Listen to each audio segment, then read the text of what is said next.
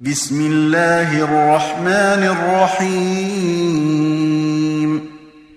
والعصر.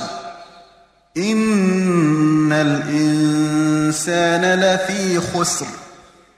إلا الذين آمنوا وعملوا الصالحات وتواصوا بالحق وتواصوا بالصبر. تم تنزيل هذه المادة من موقع نداء الإسلام.